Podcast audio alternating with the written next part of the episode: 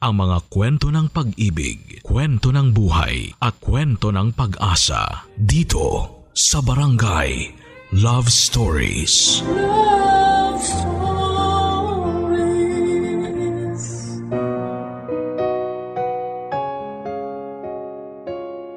Maraming pagsubok sa buhay ng tao. Madalas ay mahirap kayanin ng mag-isa kaya kailangan ng tulong at suporta ng mga malalapit sa atin. May mga pagkakataon naman na mas natutulungan tayo ng mga taong hindi natin kilala kesa sa mga matatagal na. Ang kwento ngayong araw ay mula kay Angel. Matagal na walang karelasyon dahil sa hindi magandang paghiwalay sa huli niyang naging girlfriend. Dahil sa isang blind date ay makakatagpo ang babaeng gigising sa natutulog niyang puso. Isang babaeng sa una ay kinaibigan dahil sa awa. Hanggang sa hindi niya namamalayan, ang awa pala ay isa ng pag-ibig. Ito ay kwentong magsisimula sa pagbabalad kayo hanggang sa magkatotoo. Pakinggan ang isang kwento ng awa, pagtatagpo at pagmamahal. Ang istorya ng tao na matatawag nating Anghel sa lupa sa mga kwento ng pag-ibig, buhay at pag-asa. Dito lamang sa nangungunang Barangay Love Stories. Dear Papa Dudut Ako po si Angelito, 24 na taong gulang.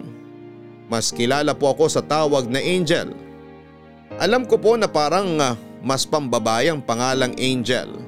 Pero nakasanayan ko na rin po kasi Bukod sa pangalan ko, kaya po ko tinawag na Angel dahil din po sa itsura ko. Mula daw po kasi ng bata ko ay napakaamo na ng mukha ko. Mukha daw akong anghel. Kaya sakto nga daw sa akin ang pangalan ko at mabuti na nga lang po. Hindi ako tinawag na kerubin. Isipin nyo sa edad ko ngayon ang tawag sa akin ay kerubin. Ang feature daw kasi ng mukha ko noon ay masyadong soft. Mukha daw akong babae. Ngayong nasa edad na nga ako ay mukha pa din naman daw akong anghel. Medyo nagmasculine na ng konti ang features ng mukha ko dahil sa mga balbas at bigote na kapag inaahit ko ng electric shaver ay nagtitira ko. Para may stubbles at hindi naman ako mukhang masyadong babae. Hindi nga daw ako gwapo kundi maganda. Papadudot hindi po ako nagyayabang ha, kinakwento ko lamang po ang totoo. Nangyari po ang kwento noong isang taon lamang, edad 23 ako. Papadudot may kaibigan po akong bading, siya po ay si Varla. Pero hindi po ako bading at wala din naman po akong pakialam kung bading o hindi ang kaibigan ko. Ang importante ay kaibigan ko siya. Wala din akong girlfriend noon at ilang taon na rin akong parang hindi pa nakaka-move on sa huling breakup ko. Kaya hindi pa siguro handa ang puso ko para sa bagong pag-ibig. Hayaan niyong simulan ko ang kwento noong isang taon na na magpa siya akong makipag-date. Hindi po basta-basta date kundi blind date at napagkasunduan namin na magkita sa isang parke. Dahil may trabaho daw po siya hanggang alas 10 ng gabi ay magkita na lamang daw po kami ng alas 11. Wala naman pong problema kasi alas 2 pa naman magsasara yung parke. Kaya maliwanag pa sa paligid maliban sa ilang pwesto na walang ilaw. Kabado po ako. Kasi nga po ay blind date kaya hindi namin alam ang itsura ng isa't isa. Ang mangyayari daw po ay magte-text siya sa akin. Opo, text po at hindi sa social media. Kaya wala po talaga kaming picture para sa mga ideya namin sa itsura ng katatagpuin. Maaga po akong dumating, alas 10 pa lamang po ay andun ako. Ayoko kasing malate at mahirap na kasing magtiwala sa traffic. Maayos naman ang pakiramdam ko nang umalis ako ng bahay. Ewan ba kung bakit nung nasa parke na ako ay sumakit ang tiyan ko. Nung una ay pinakiramdaman ko at baka sandali lang. Pero pasakit ng pasakit at parang kumukulo na. Agad ako naghanap ng banyo kaso dahil nga gabi na ay karamihan sa banyo ay sarado na. May nakita ako Malapit sa isang walang ilaw na poste kaya agad akong tumakbo. Hindi ko po alam kung bakit sinarado ang banyo na panlalaki at ang pambabae lang ang bukas. Hindi ko alam ang gagawin, yun ang huling naiisip ko. Ang pasukin ng banyo ng babae. Kahit pasakit na ng pasakit ang tiyan ko ay nakiramdam muna ako kung may tao sa loob. May naramdaman ako na wala at pinasok ko ito.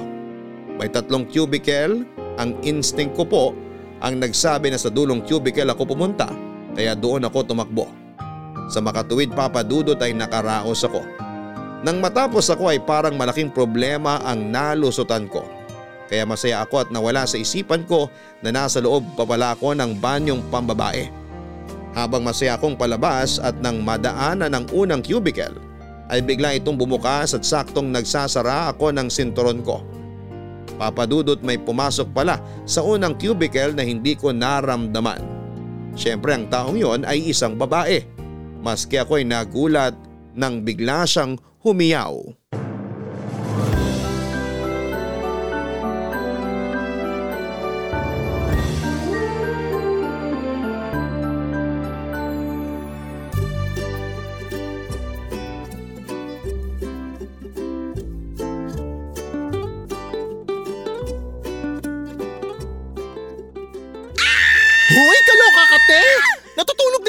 Pusa!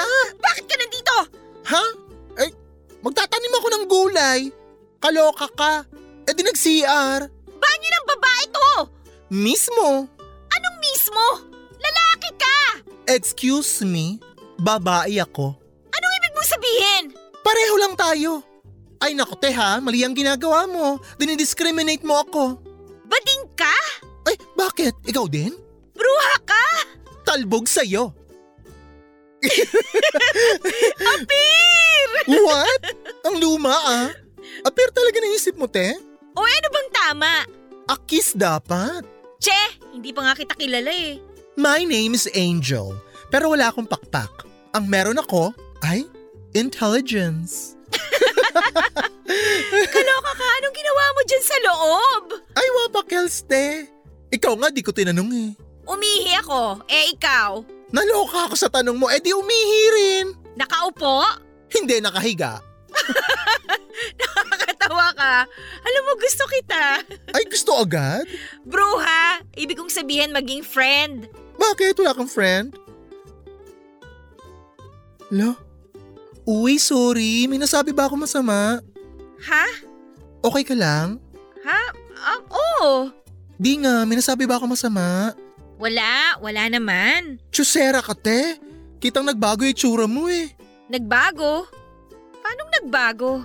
Ayan oh. Tinubuan ka ng pangil at parang maghihiwalay ang katawan mo. Ano? Funny ka pala. Funny walain. Alam mo nakakainis ka pala. Eto naman, of course, biro lang yun. Ano ba kasi nangyari sa'yo? Eh kasi medyo tama ang sinabi mo. Iilan o halos wala na akong kaibigan. Naku, teka, sandali, pag-usapan natin yan. Pero bago yon, ano muna name song mo? Name song? Ah, name! Pangalan ko.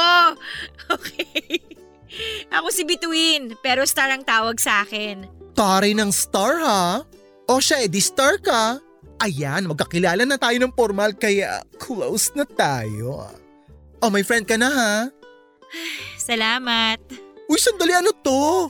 Naiiyak ka ba? Hindi ah. We! Iiyak ka na eh. Alam mo, ilabas mo yan. Ako nga, nilabas ko na eh. Ha? Ang alin? Wala. Ang gusto ko lang sabihin, inilabas ko na, kaya ilabas mo na rin yan. Saka na. Saka na. Hello? Baka hindi na tayo uli magkita. Bakit naman? Multo ka ba? Eh, paano ko? Hoy, wag mo nga akong tinatakot ha. Jumping to conclusions ka, te. Asumera ka ba? Ang sasabihin ko, paano kung hindi ako multo, matatakot ka rin ba? Yon. Mukha ka namang mabait. Talaga? Paano mo na-say? Sa itsura mo. Parang ano eh, ang bait-bait ng itsura mo. Looks can be deceiving, te. May iba dyan maganda ang mukis, pero pagkapangit-pangit ng ugali. Alam mo may punto ka.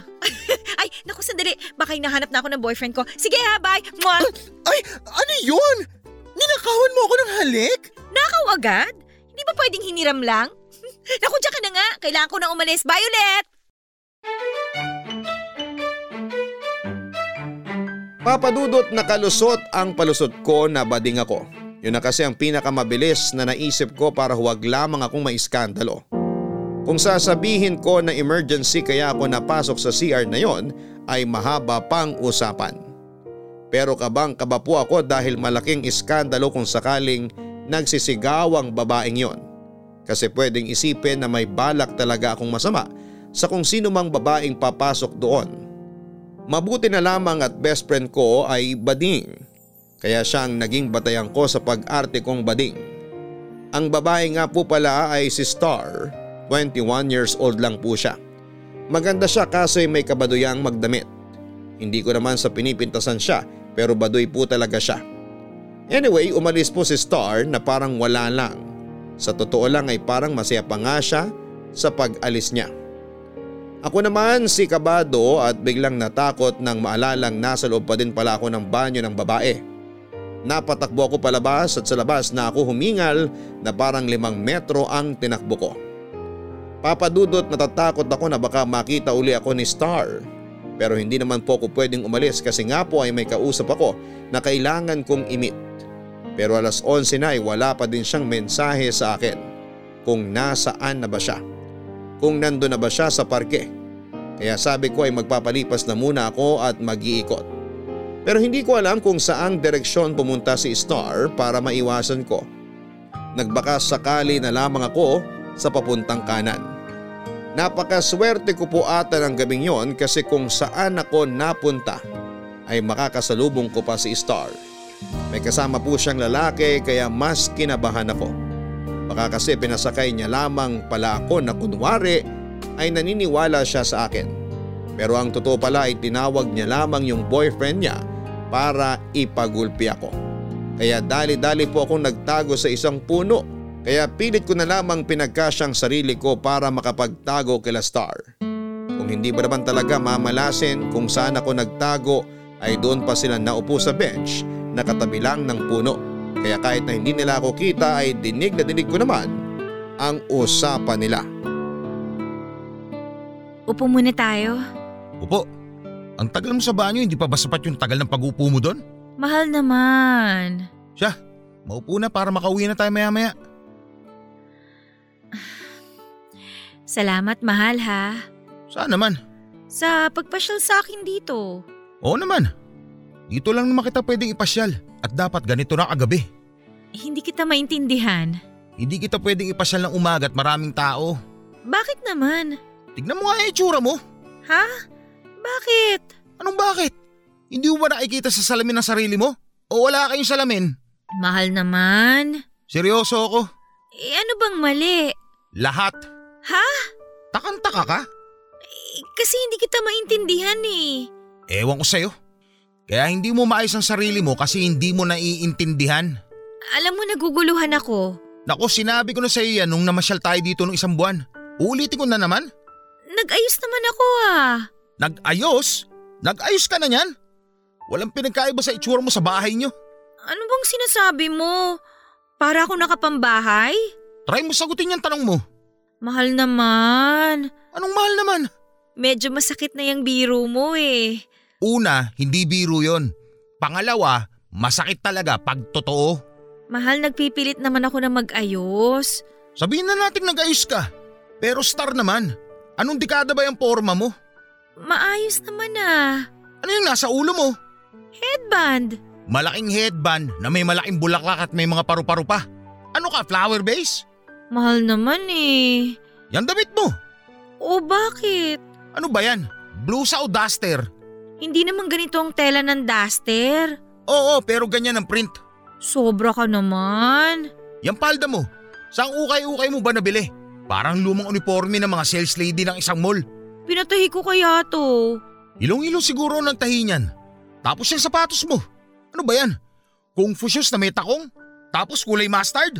Wala man lang binagayang kulay sa suot mo. Eh, mas komportable kasi ako dito pag naglalakad. Pero hindi nakakakomportable sa kasama mo. Ikaw naman ang kasama ko eh. Yun na nga! Ayaw mo ba ng suot ko? Ha? Sa dami ng sinabi ko, teka i-edit ko ha, sa dami ng pangit na sinabi ko, itatanong mo sa akin kung ayaw ko ba ang suot mo? Ang importante naman magkasama tayo, di ba? Mas importante sa akin ang kahihiyan ko. Ano naman ang nakakahiya? Sadista ka ba? Parang gustong gusto mo yung nasasaktan ka eh.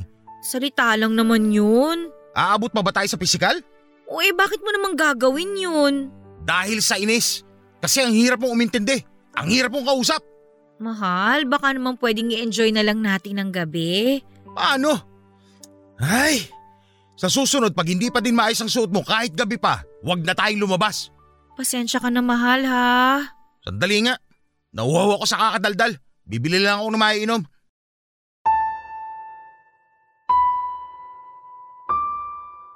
Papadudot sobra ang mga narinig ko. Masyadong dinikdik si Star ng panlalait. Ang nakakabahala ay boyfriend niya ang lalaking yon. Awang-awa ko kay Star at hindi ko din alam kung bibilib ba ako sa kanya dahil sa haba ng pasensya niya kasi hindi man lang siya nagalit kahit katiting. Parang nag-ibang tao si Star kasi nung makita niya ako sa loob ng banyo ay nagalit siya na parang isang tigre. Pero sa nakikita ko sa kanya habang nag-uusap sila ng lalaking yon ay para siyang isang walang laban na kuting. Isang kuting na takot na nakayuko na lamang sa isang gilid. Omel pala ang pangalan ng hambog na lalaking yon. Base sa itsura niya ay mukhang mas matanda siya kay Star ng ilang taon. Sa edad niyang yon ay mas dapat na naiintindihan niya si Star. Unang-una ay bakit hindi niya tinutulungan kung ayaw niyang manamit si Star. Ang dali lang namang magtawag ng kakilala na makakatulong na magturo kay Star para matutong manamit. Pero hinahayaan niya na gano'n ang itsura ni Star. Iniisip ko na kaya siguro niya hinahayaang gano'n ay para malait niya si Star. Kasi parang nag enjoy siyang pahiyain si Star sa sarili niya. Hindi naman alam ni Star na nandun ako. Hindi niya alam na nakikita at naririnig ko sila. Kapag nilalait siya nung omel na yon ay napapatingin sa paligid si Star. Hindi ko alam kung naghahanap ba siya ng sasagip sa kanya o dahil baka nga naman may nakakarinig sa sinasabi sa kanya at nakakahiya. Pero sigurado naman na na kung sinong matino ang makakadinig sa panlalait kay Star ay pareho ko ang mararamdaman. Ang maawa kay Star at ang magalit doon sa omel na yon. Papadudot kahit naaawa ako kay Star ay ayoko madamay sa nangyayari sa kanila. Isa pa po ay may takot pa din ako na malaman ni Star na hindi talaga ako bading, kawawa naman siya. May problema na bibigyan ko pa ng bago. Pero nung palis na ako ay nakita kong tahimik pero lumuluha si Star papadudot. Parang dinukot yung puso ko at dinurog dahil sa awa ko nang makita ko ang itsura ni Star. Habang naaawa ako kay Star ay lalo namang tumaas ang gigil ko sa lalaking yon. Ang tagal kong nanigas sa kinakatayuan ko dahil sa magkahalong awa at galit. Hanggang sa mahimasmasan ako at uh, dinesisyon lapitan na si Star para kausapin kahit sandali. Makatulong man lang sana ako na mabawasan yung nararamdaman niyang sakit. Pero bago ko siya nilapitan ay inisip ko kung lalapit ba ako sa kanya bilang ako o ang alter ego ko. Ayokong madagdagan ng sama ng loob ni Star kaya minabuti kong magbading-badingan muli papadudot. Star! Uy, Angel! Eto oh, Oh, ano to? panyo. Ibig kong sabihin bakit mo inabot sa akin? Huwag ka na magmaang-maangan. Ano bang sinasabi mo? Star naman, sige na. Punasan mo na yung luha mo. Ah, ito ba? Pasensya na napuwing lang. Sakit nga na mata ko eh. Napuwing ka? Oo, Gano'ng kalaki yung puwing? malay ko. Kasing laki ba ng tao? Sira ka talaga. Ang luma kasi ng palusot mo eh. Huwag ka na magmaang-maangan. Ano bang sinasabi mo dyan? Nakita at nadinig ko lahat. Lahat? Oo, yung panlalait sa'yo ng hunghang na yun. Huy, wag kang ganyan. Boyfriend ko yun. Kita mo na? E di umamin ka rin. Wala naman ako sinasabi kung sino yung tinutukoy ko eh. Uy, nasaktan ka ba sa sinabi ko? Sorry, huwag ka na magalit. Bakit ka ganyan? Sorry, hindi ko sinasadya yung mga nasabi ko. Hindi. Hindi yung mga sinabi mo. Eh anong tinutukoy mo? Yang pananalita mo, parang iba. Nakakaloka ka, te! Ayan kasi, pinipigilan mo yung pag-iyak mo. Nabingi ka tuloy. Hindi eh, iba talaga yung pagsasalita mo kanina. Parang lalaki. Te, focus ha, focus. Alam mo, ikaw ang topic dito. Friend mo ako, di ba? Kaya huwag ka na magmaang-maangan sa akin. Isplok mo na yan. Eh, Teka nga, paano mo ba nakita yung nangyari kanina? Sinusundan mo ba ako? Te, kayo nga ang sumunod sa akin eh. Nauna ako dyan sa likod ng puno, bigla kayong umupo dito. Eh bakit ka nasa likod ng puno? Ha? Jumingil kasi ako. Di ba kagagaling mo lang sa CR kanina? May balisaw-saw kasi ako eh. Nakakaya ka naman dyan sa likod ng puno umiihi. Pwede ka naman bumalik dun sa CR. Alam mo, wag mo nang problemahin yung pag-jingle ko. Hindi naman ikaw ang naihiang ko eh. O dali na, kwento na. Ay, wag na. Ano bang wag na? Sasabihin mo ba sa akin o susugurin ko yung bastos na jowa mo? Naku, wag. Wag mong gagawin yon. O di kwento na, dali. Ano ba kasing gusto mong malaman? Gusto kong malaman kung bakit pumapayag ka na bastos-bastusin ka ng bastos na yon. Uy, bibig mo naman. Baka parating na yun madinig ka. Kiber, edi marinig niya. Bakit? Totoo naman ah. Eh, pero ka nang maingay. O siya siya. O ayan, hininaan ko na ang volume ko. Kanina nasa 10, ngayon 2 na lang to. Ang lakas pa din ah. Natural kasi ang projection ng boses ko. Teka nga, inuuto mo pa ako eh. Sagutin mo na yung tanong ko. Eh, hindi ko alam kung paano ko sasagutin ng tanong mo. Paano hindi mo alam? Math equation ba yung tanong ko? Kaloka ka ha? Ganito na lang. Mahal ko si Omel. Mahal mo. Kaya ahayaan mong bastusin ka niya. Ikaw naman parang hindi ka pa nai-in love. Ganun naman talaga yun, di ba? Ay, may point ka ron. Kaya nga kalimutan na lang natin ang topic. Ay wait, hindi pwedeng ganun lang. Dapat turuan ng leksyon yung bastos na yon. Angel naman eh, hayaan mo na, please. Friend, please. Ay, oo na, oo na. Sige, ganito na lang. May salon ako tsaka dress shop. Gusto ko na magpunta ka ron at hayaan mo ako na i-makeover ka. Makeover? Huwag mo sabihin hindi mo alam kung ano yung makeover. Alam ko naman eh, pero... Wala nang pero-pero. Basta pumunta ka at akong bahala sa'yo. Libre lahat ng aayusin natin. Tapos ang usapan. Ay, eto na siya. Boylet? Huwag mo na itanong kung sino to. Basta ha, pumunta ka sa salon. Okay? Sige na nga. Anong address mo? Ha? Address? Nakalimutan ko. Nakalimutan? Sa'yo ba talaga yung salon o pinapasakay mo lang ako? Oo naman, akin yung salon. At hindi kita pinasasakay. Pinapupunta kita. Marami lang ako iniisip ngayon. O, ito ang sipi ko oh. Oh, bakit binibigay mong sipi mo? Bruha ka? Hindi ko binibigay yan. Ilagay mo number mo. Ah, okay. Mm.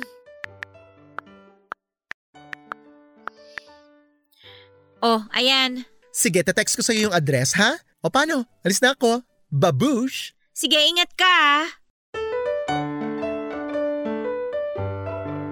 Papadudot ewan kung anong pumasok sa isipan ko at sinabi kong imi-makeover ko si Star. Isa pa'y wala naman talaga akong salon at dress shop.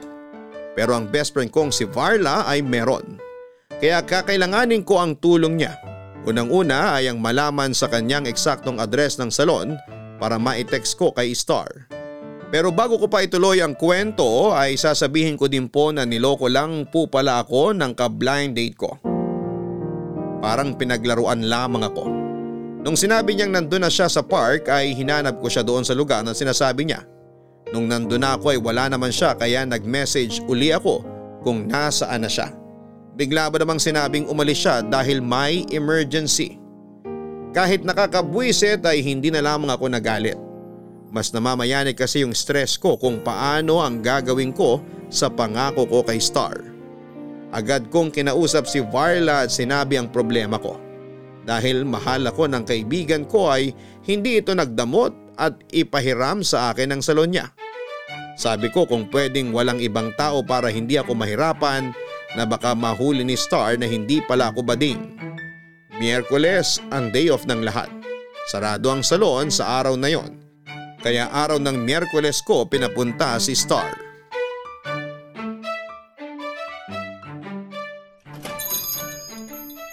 Sige, tuloy ka te. Wow! Ang ganda naman itong salon mo. Well, Iba ka. well, well. Ikaw na.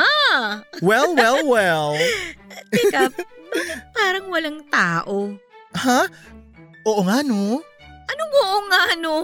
Wala nga tao. Nga, Oo. alam mo ang gulo mo. Sinasabi mo lang naman na walang tao, di ba? Kaya kino-confirm ko. So, ikaw mag-aayos sa akin? Ay, wait. Eh sino? Wala sila eh. O eh paano ako aayusan? Ang gagawin natin today, i-assess muna kita. Tapos, pipicturan. Tsaka ka namin pag-aaralan. Ano ba yun?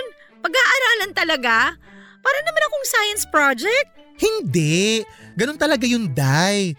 Basta sabi ko naman sa'yo akong bahala, di ba? Okay, sige. You trust me naman, di ba? Oo. So kung ganon, quiet ka na lang dyan and let me do the thinking. Sige na nga. Actually, may mga katalog dito. Pwede na tayong mamili ng mga bagay na buhok sa'yo. Sige, pili tayo. On second thought, ako na lang pala ang pipili. Bakit? Wala akong tiwala sa taste mo eh. Ayan, nilalait mo na ako ha. Heto naman, hindi kita nilalait eh. Okay, sige, sige, sige. Nagtitiwala na ako sa'yo. Ganyan, pak! Trust the process. Angel, Oh, salamat ha. te wala pang nangyayaring pagbabago. Huwag ka muna magpasalamat. Ito palang effort mo, dapat ko na pasalamatan eh. Teka, wala ka talagang friend no? Yung mga kaibigan ko talaga nasa ibang bansa. Yung iba naman nasa probinsya. May kanya-kanya na ding buhay. Kaya sa ngayon wala talaga akong kaibigan. Yung mga nakikilala ko mga judgmental. Di ko tuloy nakaka-close.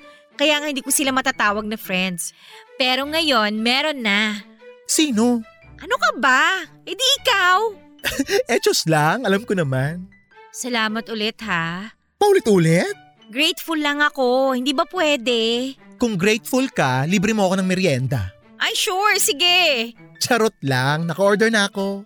Ay sige ako na magbabayad. Bayad na. Eto naman, joke lang yun. Di talaga ako nagpapalibre. Uy, nakakahiya naman. Ako na ngayon ng aabala. Ikaw pa din magpapamerienda? Ganun naman ang friend, di ba? Ha? Di ba? Oo. Good. Ngayon, punta tayo sa topic ng mabait mong jowa. Si Omel. Bakit? Maganda ka naman. Marami pang iba dyan yung mamahalin ka. Mahal naman ako ni Omel. Hindi ka niya mahal. Para ka lang niyang punching bag. Hindi naman niya ako sinasaktan. Ano ka ba? Pareho lang yun. Mas masakit pa nga ang mga salita eh.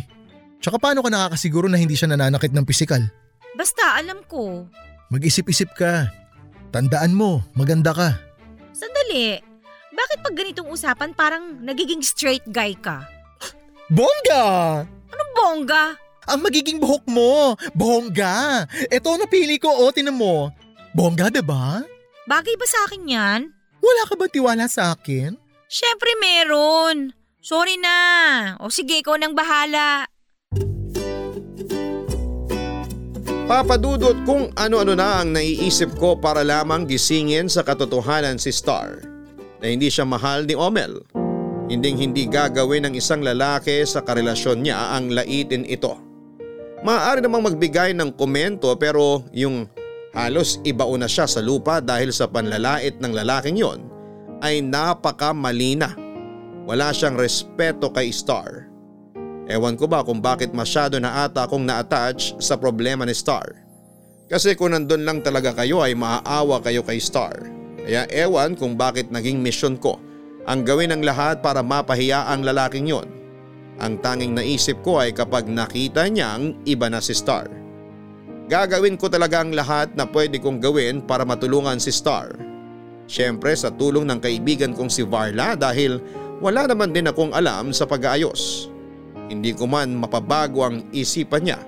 Nahiwalayan na si Omel ay magising ko man lang siya na hindi siya ang babaeng minamaliit ni Omel. Ang magising siya na importante siya.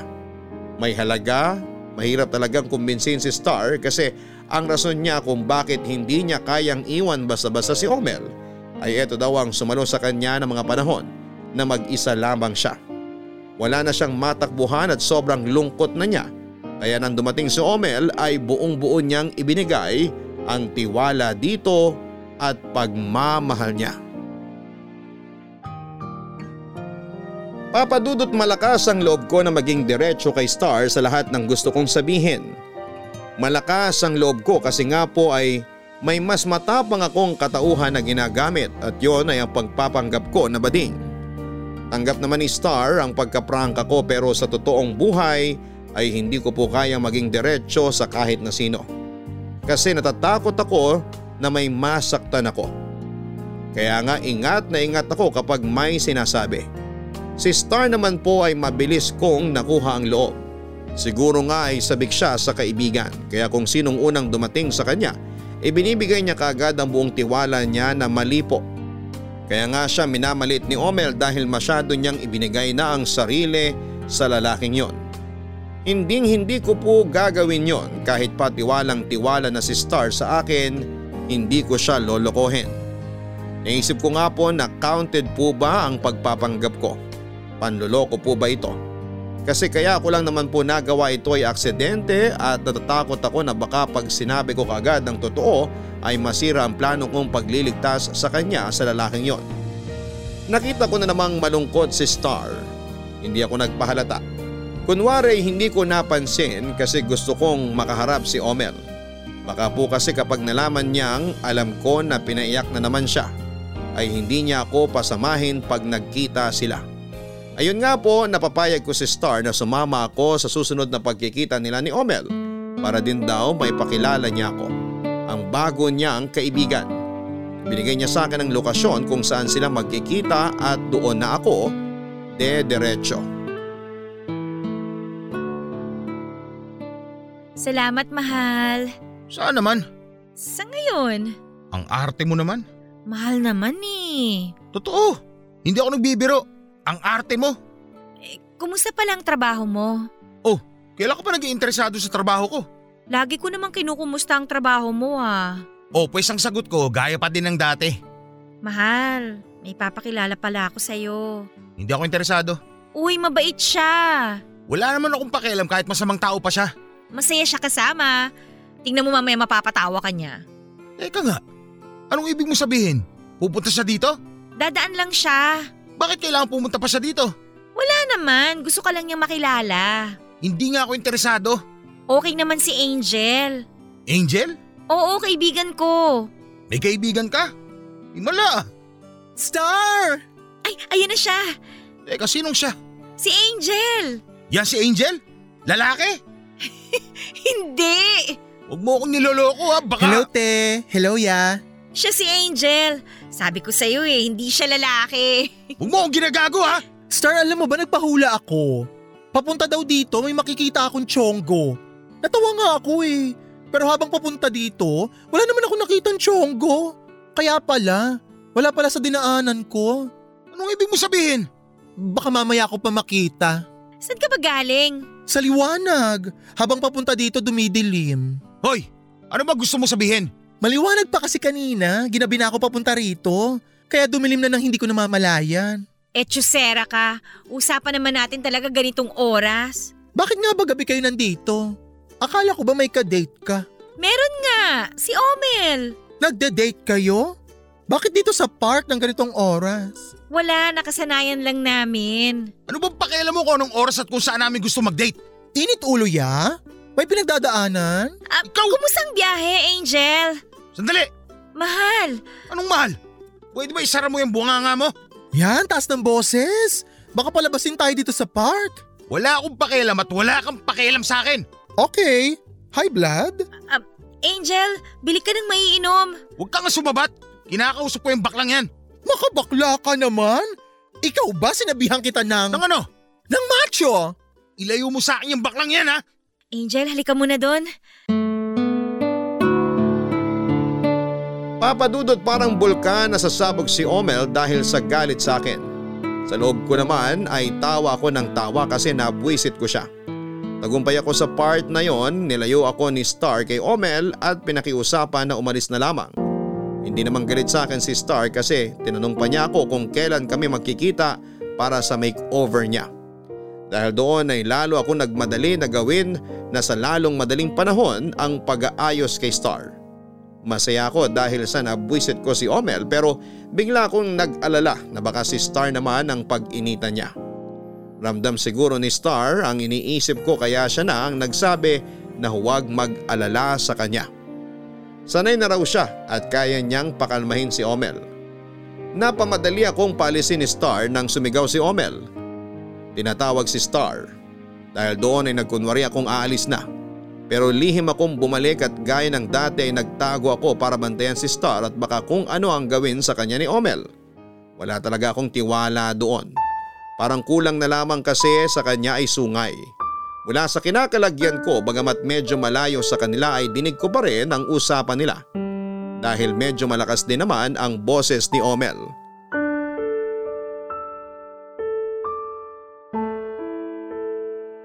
Bakit ang tagal mo? Shh! Ano ka ba? Huwag kang maingay. Ano? Anong shh? Nuutusan mo ako? Hindi naman. May ibang tao pa sa paligid na kakahiya. Nahihiya ka sa kanila? Pero sa akin hindi ka nahihiya. Bakit? Anong bakit? Binubuisit mo talaga ako no? Alam mo hindi kita maintindihan. Tanga ka ba talaga o walang utak? Sobra ka naman. Anong sobra? Tama lang sa'yo yan. Bakit mo ba ako ginaganyan? Ay, sumasagot ka na. Nagtatanong lang ako. Marunong ka na mamiloso po ha. Sagot ang gusto ko at hindi isa na namang tanong. Ah, mayabang ka na talaga ha. Sino ba nagturo sa'yo ng mga sagot mo na yan? Yung baklang yon?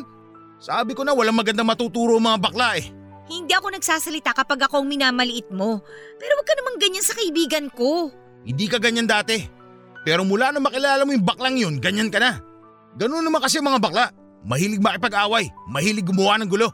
Saan ba nang galing yan? Walang ginagawa sa iyo yung tao. At saka porky bading palaaway na. Mali naman yata yung ganyang pag-iisip. Magaling ka na magdahilan ha.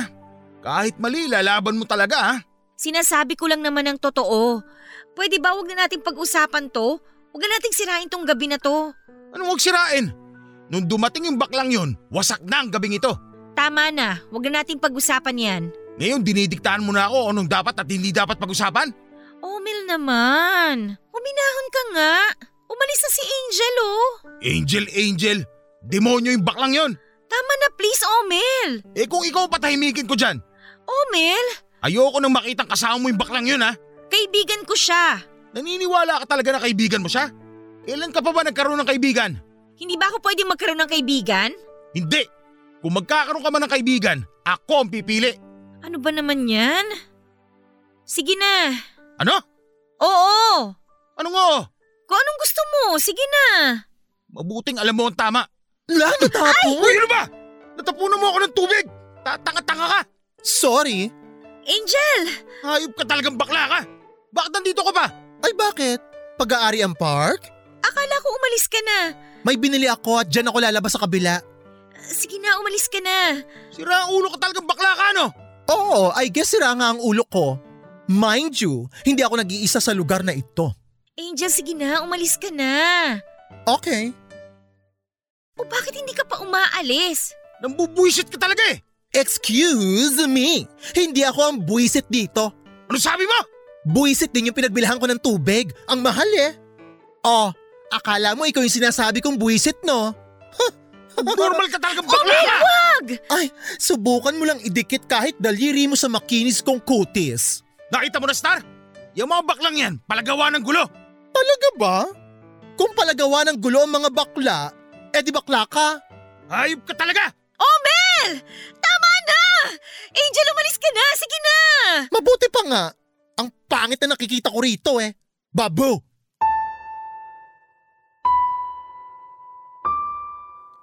Papadudot kahit na nang-aasar ako ay kim-kim na kim-kim ko ang gigil sa Omel na yon. Alagad ata siya ng jablo. Napakasama talaga ng ugali. Minamalit niya ang babae at pati na ang mga bading. Naku kung si Varla ang inaway niya kuyog na yon sa mga bekelets ni Varla. Bekelets ang tawag ni Varla sa mga anak-anakan niyang bading. Mabait si Varla at maraming tinutulungan kasama na doon ang mga bekelets niya. Kaya handa siyang ipagtanggol ng mga yon. Kaya kung nakita ni Varla na inaapi ako noong Omel na yon ay sigurado na ipagtatanggol niya ako at mas sigurado na nasa likod niya lahat ng bekelets niya. Kung galit na galit ako kay Omel ay mas galit na galit siya sa akin. Madalas talaga, mas nakakahiwa ang salita kesa sa kutsilyo. Pinilit ako na umalis ni Star para mailigtas niya ako sa muntik ng pananakit ni Omel. Nakita ko din na hinila na ni Star si Omel palayo. Nailigtas man niya ako pero ganun pa din ang pakiramdam ko. Sobrang nag-alala ako para kay Star. Kasi baka kung hindi ako nasaktan ni Omel ay baka kay Star niya ibaling ang pananakit.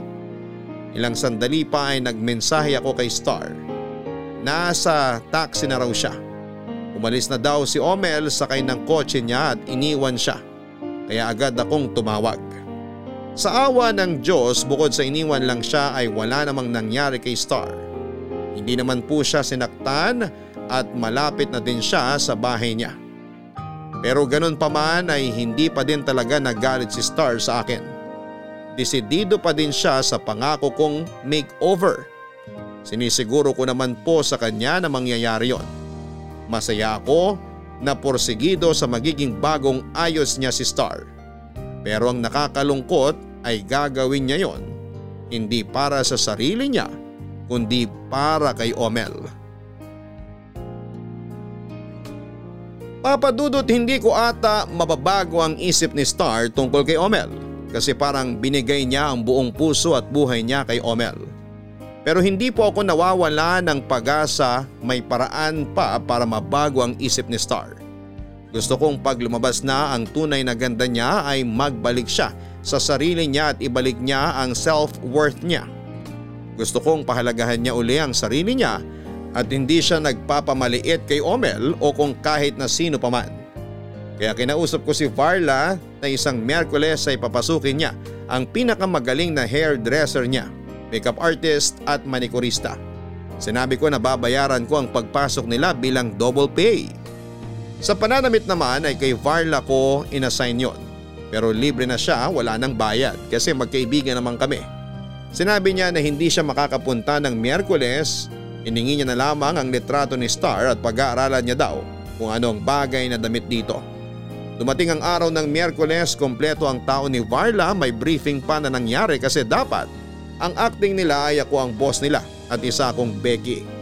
Mga frustrated artista ang mga bading. Kaya ayon ang gagaling umarte nung dumating si Star ay ibinili na ni Varla ang damit.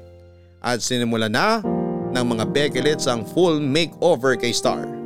Kung excited si Star ay mas excited ako kesa sa kanya. Paminsan-minsan ay sumasabit ako at nawawala sa isipan ko yung bading acting ko. Ang mga Beckelets ay magagaling talaga Umaacting para mahimasmasan ako at maalalang beke din ako. Hanggang sa natapos ang pag-aayos. Noong makita kong okay ay nagpaalam na ang tatlo at may rampa pa daw sila. Tuwang-tuwa sa kaliwa ang TF na ibinigay ko. Habang nagpapasweldo ako ay nagbihis na rin si Star. Ilang beses pa ay lumabas si Star sa kwarto at gulat na gulat ako dahil sobrang hindi lang nagibang itsura niya ay lumabas pa talaga ang totoo niyang ganda. Lalo pa siyang gumanda dahil kitang kita sa mukha niya ang saya. Ang tagal bago kami nakapagsalitang pareho. Kaya sabi ko ay mag-celebrate kami kaya niyaya ko siyang kumain sa isang restaurant.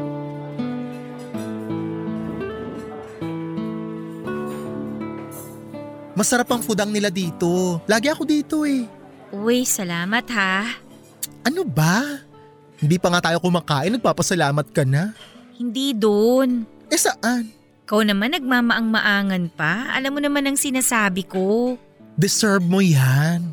Salamat. Magaganda yung mga suggestion na damit ni Varla, no? Sino si Varla? Ha? Ah, uh, siya yung stylist ko sa dress shop. Ah, wala siya kanina. Oo, wala. May lakad kasi siya eh. Ay, teka. Kanina pa ako nagtatanong kung magkano yung service at saka yung limang pares ng damit. Sabi ko nga hindi ako maniningil, ba? Pero parang nagbayad ka na. Kasi yung ngiti mo pa lang, sobra pa sa bayad yan.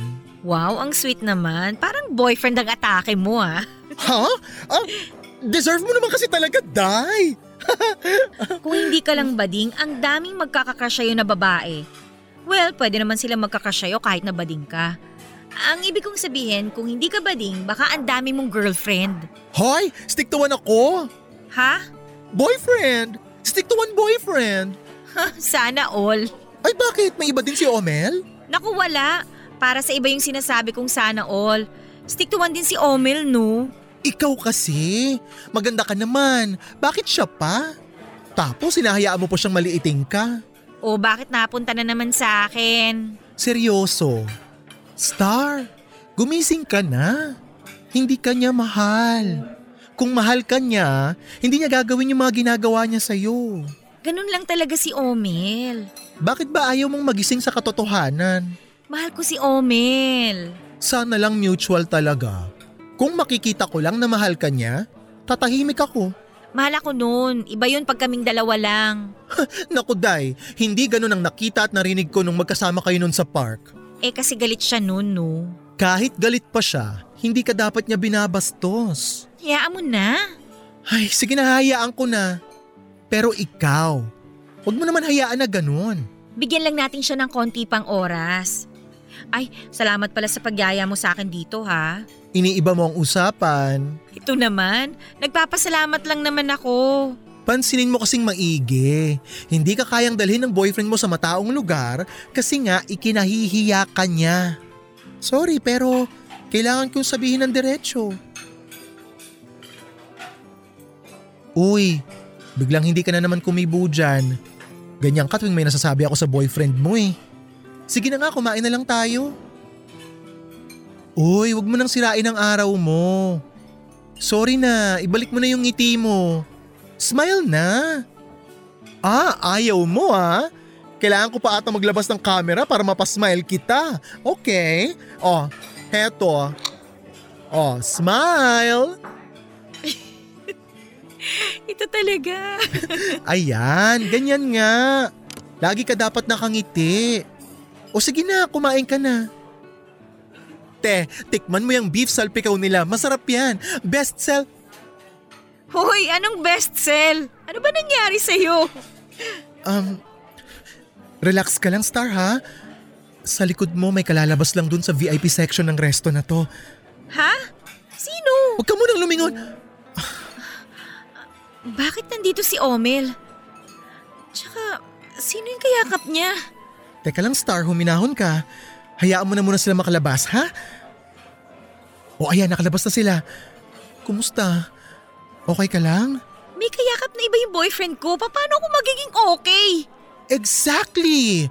Sana naman ngayon magising ka na. Eh, sandali, pabalik na si Omel. Pumasok ulit siya sa VIP section. Mabuti, pupuntahan ko siya. Naku, wag! Sandali lang, wag mo siya pupuntahan! Hindi, kailangan ko siya makausap ngayon. Star? Saan ka nagulat? Sa itsura ko o sa nakita kong may kasama ka? Ah, yun ba? Wala yun, kaopisina ko lang yun. Aha, okay. Maganda pala sa opisina nyo, no? Nagyaya ka pa na tagahali ka ng mga magkakatrabaho. Anong naghahalikan? Huli ka na, magsisinungaling ka pa? Kung ayaw mong maniwala na nakita ka namin, baka gusto mo panoorin pa natin sa mga CCTV dito. Huwag kang sumubat dyan, bakla ka! Ikaw ang wag sumabat! Halika na nga, Angel! Sandali! Star! Papadudot umaayon ata sa akin ang pagkakataon kasi napakaswerteng sa dinami-dami ng restaurant ay doon pa talaga namin nahuli si Omel sa paborito kong restaurant. Habang papalayo kami ni Star, ngiting victory ako. Sa wakas ay nagising na sa katotohanan si Star.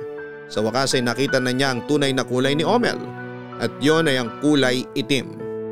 Alam kong lungkot na lungkot at masama ang loob ni Star pero hindi ko mapigilang magsaya sa loob ko. Dadamayan ko pa siya pero ninanamnam ko lang po muna ang ngiti ng tagumpay. Nang ma-enjoy ko na ang saya ay kinausap ko na si Star Papadudot. Habang umiiyak siya na nakasandal sa balikat ko ay hindi ko alam kung bakit iba ang nararamdaman ko. Papadudot, dediretsuhin ko na kayo. Nakumpirma ko kung bakit ganon ang nararamdaman ko dati pa. Mahal ko pala si Star. Masyado lang pong maraming nangyayari kaya hindi ko kagad nalaman ang totoong nararamdaman ko. Dahil doon ay nawala ang saya ko. Mas naramdaman ko ang sakit na dinadala niya. Lumipas ang ilang araw ay lalo ko siyang minamahal. Pero wala pa akong lakas ng loob. Kasi hindi ko din alam kung papaano sasabihin sa kanya na hindi ako isang bading. Mas mahirap yatang sabihin na biglang mahal ko na siya.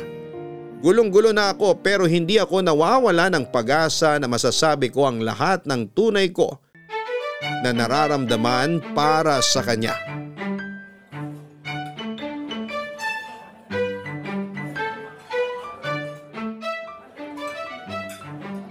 Ayan, te.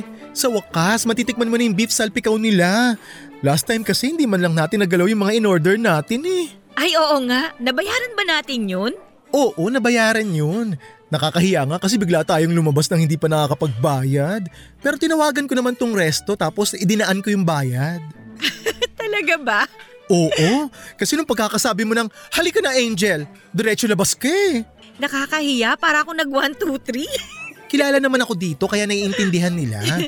Alam mo, ang babait nila kasi yung mga naiwan nating pagkain, binalot nila. Tapos binigay nila sa akin pagkatapos ko magbayad. Ang dami nun ah. Kaya nga, ang ginawa ko na lang bilang paghingi ng dispensa sa hindi natin pagbabayad agad, ang sabi ko paghati-hatian na lang nila. Wow, ang bait naman. Mababait kasi sila kaya deserve nila yon. Eh pero maiba ako. May sasabihin ako pero bago yon, may gusto muna akong tanungin. Okay, ano yung tatanong mo? Yung totoo, bading ka ba? Ha? Oh, gulat na gulat ka na naman sa tanong. Mahirap bang sagutin yon? Yung totoo lang naman ang isasagot mo eh. Pasensya ka na. ah. Kasi nung una natin pagkikita sa loob ng banyo ng babae kaya natakot ako na ipahuli mo ako sa pulis. Nagpanggap na lang ako para makalusot.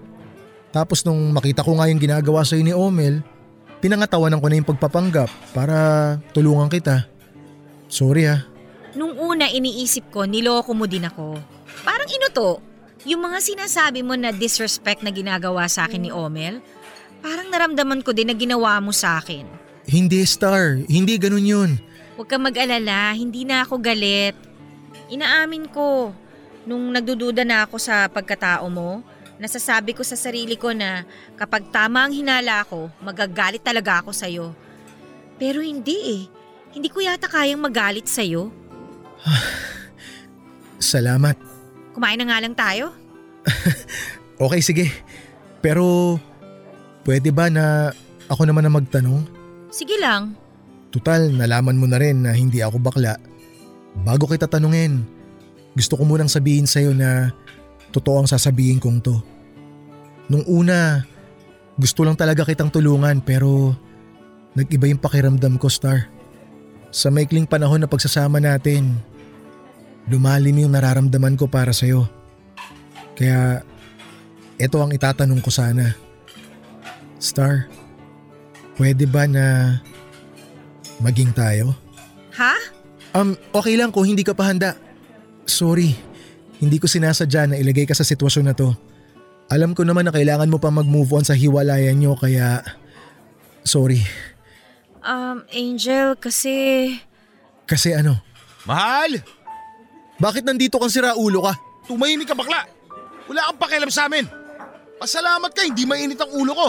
Eh kung napadaan ka lang naman pala, makakaalis ka na. Sige na, umalis ka na. Bakit ako alis? May pupuntahan kami ng mahal ko. Star, bakit siya nandito? Um, pinapunta ko kasi siya. Bakit mo siya pinapunta? Bakit hindi? Pakialam mo ba?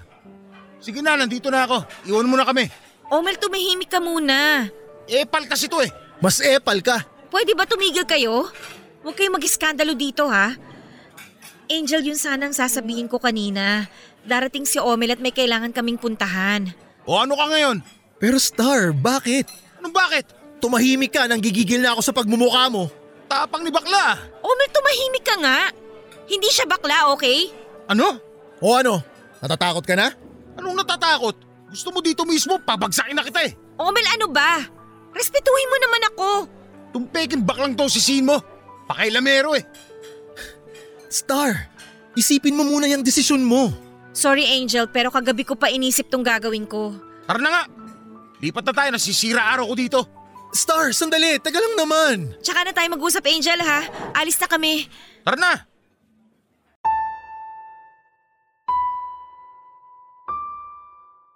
Papadudot para akong binuhusan ng malamig na malamig na tubig. Masyado kong natuwa at umasa pero mali pala. Ang sakit ng nangyari bakit kailangang sumama ni Star sa akin para kumain kung papupuntahin pala niya doon si Omel para sunduin siya. Ayokong maggalit o sumama ang loob kay Star kaya pinilit kong paglabanan ng sakit na nararamdaman ko ng mga araw na yon. Nang kinahapunan ay nagring ang cellphone ko at si Star, ayoko sanang sagutin pero nakadalawang beses siyang kumontak. Nandun daw siya sa salon ni Varla at pumunta daw siya doon para makita ako. Aayaw na sana ako pero sumungkit ang kaibigan ko at sinabing huwag akong umarte at pumunta na doon sa salon. Pagdating ko doon ay alam kong masaya ang aabutan ko. Kasi laging ganon ang shop ni Varla, lahat ng tao ay masaya. Kaso nang makita ko si Star ay hindi ko alam kung paano akong ngingiti. Parang ang sariwa pa nung nangyari doon sa restaurant. Bago ako makapagsalita si Varla, inunahan ako. Sinabing wag muna akong magsalita at makinig muna. Saka nagsalita si Star at sinabi niya na okay na ang lahat. Tinapos na niya ang koneksyon niya kay Omel. Kaya pala pinapunta niya kasi gusto niya ng closure. Siya na ang nakipaghiwalay kay Omel kaya daw siya nagpasundo ay para daw hindi makatunog si Omel sa plano niyang pakikipaghiwalay. Wrong timing nga lang daw na biglang dumating si Omel nang hindi pa niya nasasabi sa akin ang plano niyang pakikipagkita. Matapos ang paliwanag ay hindi pa din ako nakasingit dahil sinunod nang sabihin ni Star yung sagot niya sa tanong ko na kung pwede bang maging kami. Ang sinabi niya ay oo kami na. Ano pang sasabihin ko umaapaw na ang kaligayahan ko kaya tinanggap ko na lamang ang lahat ng magandang nangyari noon Gulat na gulat ako nang biglang magpalakpakan si Navarla at ang mga bekelets niya. Tapos ay biglang naghagis ng confetti papadudot. Pinaghandaan nila ang mangyayari. Speechless na lang ako sa sobrang saya. Kaya naman bilang talent fee ng mga bekelets ay inabot ko na ang daladala ko. Yung mga hindi namin nakain ni Star sa restaurant. Ayon, lumapang ang mga bekelets. Kaya gaya ko ay masaya din sila ng araw na yon. Pero gusto ko lang sabihin na sa dumaan na isang taon ay masayang masaya kami ni Star. Magkasama na kami sa bahay at nung isang linggo lang ay nagpunta kami sa salon ni Varla para tingnan ang disenyo ng wedding gown na ginawa ni Varla para kay Star. Malapit na kasi ang kasal namin papadudot at sobrang abala na kami ni Star sa paghahanda. Pero napakagaan ng trabaho namin dahil sa tulong ni Varla at ng mga bekelets niya. Salamat po Papa Dudod sa pagbasa ng aking kwento. More power po sa number 1 na programang Barangay Love Stories at sa nangungunang FM station sa bansa, ang Barangay LS 97.1. Ang inyong forever kapuso at kabarangay, Angel. Maling-mali ang mangmaliit ng tao Kakilala man natin ang tao o nakasalubong lang. Lagi nating ilagay ang sarili natin sa sitwasyon ng iba para lagi din nating malaman kung ano ang masakit sa hindi. Isa na nga sa mga bagay na nakakapanakit ng damdamin ay ang tapak-tapakan ng pagkatao mo. Sa kwento na napakinggan natin ang ginawang panlilibak ni Omel sa pagkatao ni Star. Dahil sa utang na loob ay tiniis na lang ni Star ang lahat para wag lang sumama ang loob ni Omel kahit ng damdamin niya naman ang natatapakan. Pero kailan ba masasabi na ang pagpapanggap ay hindi panloloko? Nagpapanggap si Angel una ay para iligtas ang sarili na mapahamak at ang sumunod ay pagpapanggap dahil sa nais niyang makatulong kay Star. Masasabi nating pareho naman tama ang dahilan ni Angel. Pero sa katotohanan ay mali pa rin po ang magpanggap ng mahabang panahon para lamang sa sariling kapakanan dahil ang nangyaring pagtanggap ni Star sa dahilan ni Angel ay hindi madalas na nangyayari. Ang pinakatama sa mga nangyari ang pagtulong na ginawa ni Angel kay Star. Bonus na ang pagkakaibigan nila. Nung una ay wala naman siyang ibang iniisip kundi ang makatulong lang. Kaya sa ating lahat, maliit o malaki man ang tulong ay tulong pa din po ito. At huwag nating ipagdamot ang pagtulong. Wala man tayong pakpak ay pwede pa rin tayong maging anghel sa lupa.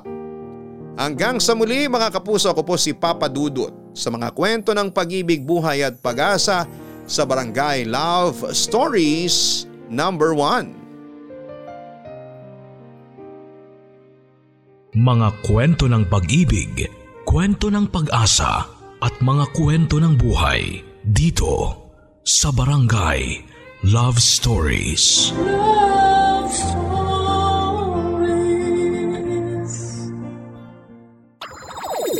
Nagustuhan ng iyong napakinggan? Ituloy yan via live stream sa www.gmanetwork.com/radio.